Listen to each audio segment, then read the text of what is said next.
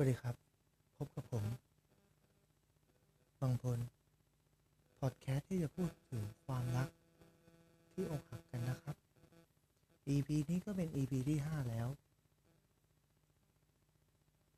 เราจะมาพูดถึงความรักของเพศที่แตกต่างกันนะครับ ทุกคนที่เป็นเพศทางเลือก อาจจะเข้าใจความรู้สึกอกหัก ได้ดี กว่าความรักแบบชายหญิง เพราะอะไรเหรอครับ เพราะคนที่เป็นเพศทางเลือกนั้น ไม่ว่าจะเป็นตุ๊ด เกย์ ทอมดี้ อะไรก็ตาม ทุกคนไม่ได้ความรักที่จริงใจ ความรักแบบที่ใช้ใจแลกใจ แต่กลับได้ความรักที่เป็นความรักแบบหวังผลประโยชน์ หวังว่าคนนี้มีตังบ้างละ หวังว่าคนนี้ช่วยงานได้บ้างละ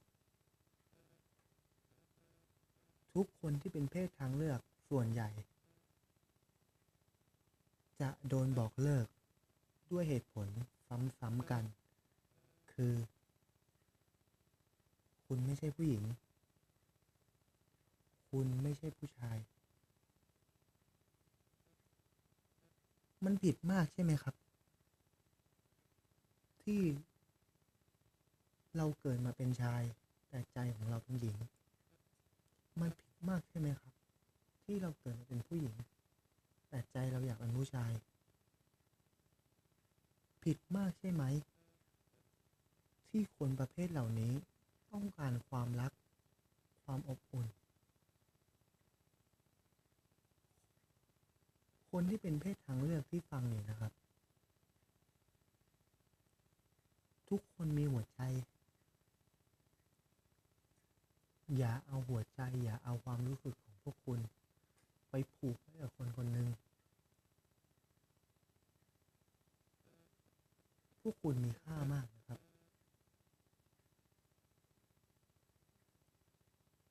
ผมรู้ว่าคนที่เป็นเพศทางเลือก ต้องการความรัก ไม่ต่างจากเพศอย่างชายหญิงอย่างพวกเรา พวกเขาทำทุกอย่างเพื่อให้ได้ความรักที่ดีมา พวกเขายอมที่จะเป็นเมียน้อย ยอมที่จะเป็นชู้ ยอมกับคำด่าดูถูกเสียหาย เพื่อจะมีแฟนหรือคนรักข้างๆกาย เราคุ้นชินอยู่แล้วครับ กับคำว่าไอ้ตุ๊ดไอ้กระเทย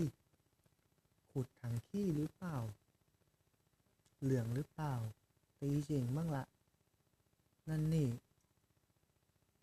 แต่เขาเลือกที่จะมองข้าม เพราะอะไรเหรอครับ เพราะพวกเขารักคุณ เขาไม่มีอะไรจะเสียนอกจากเสียคุณไป สมัยนี้นะครับ ปัจจุบัน ความรักมันเปิดกว้างมากแล้ว ผู้ชายคบทอม ผู้หญิงคบดี้มันก็ไม่เป็นใช่เรื่องที่แปลกครับ ความรักเป็นสิ่งสวยงาม ความรักไม่เคยทำร้ายใครอย่างที่ผมพูดครับ ความรักไม่ผิด แต่สิ่งที่ผิดในเรื่องนี้ คือ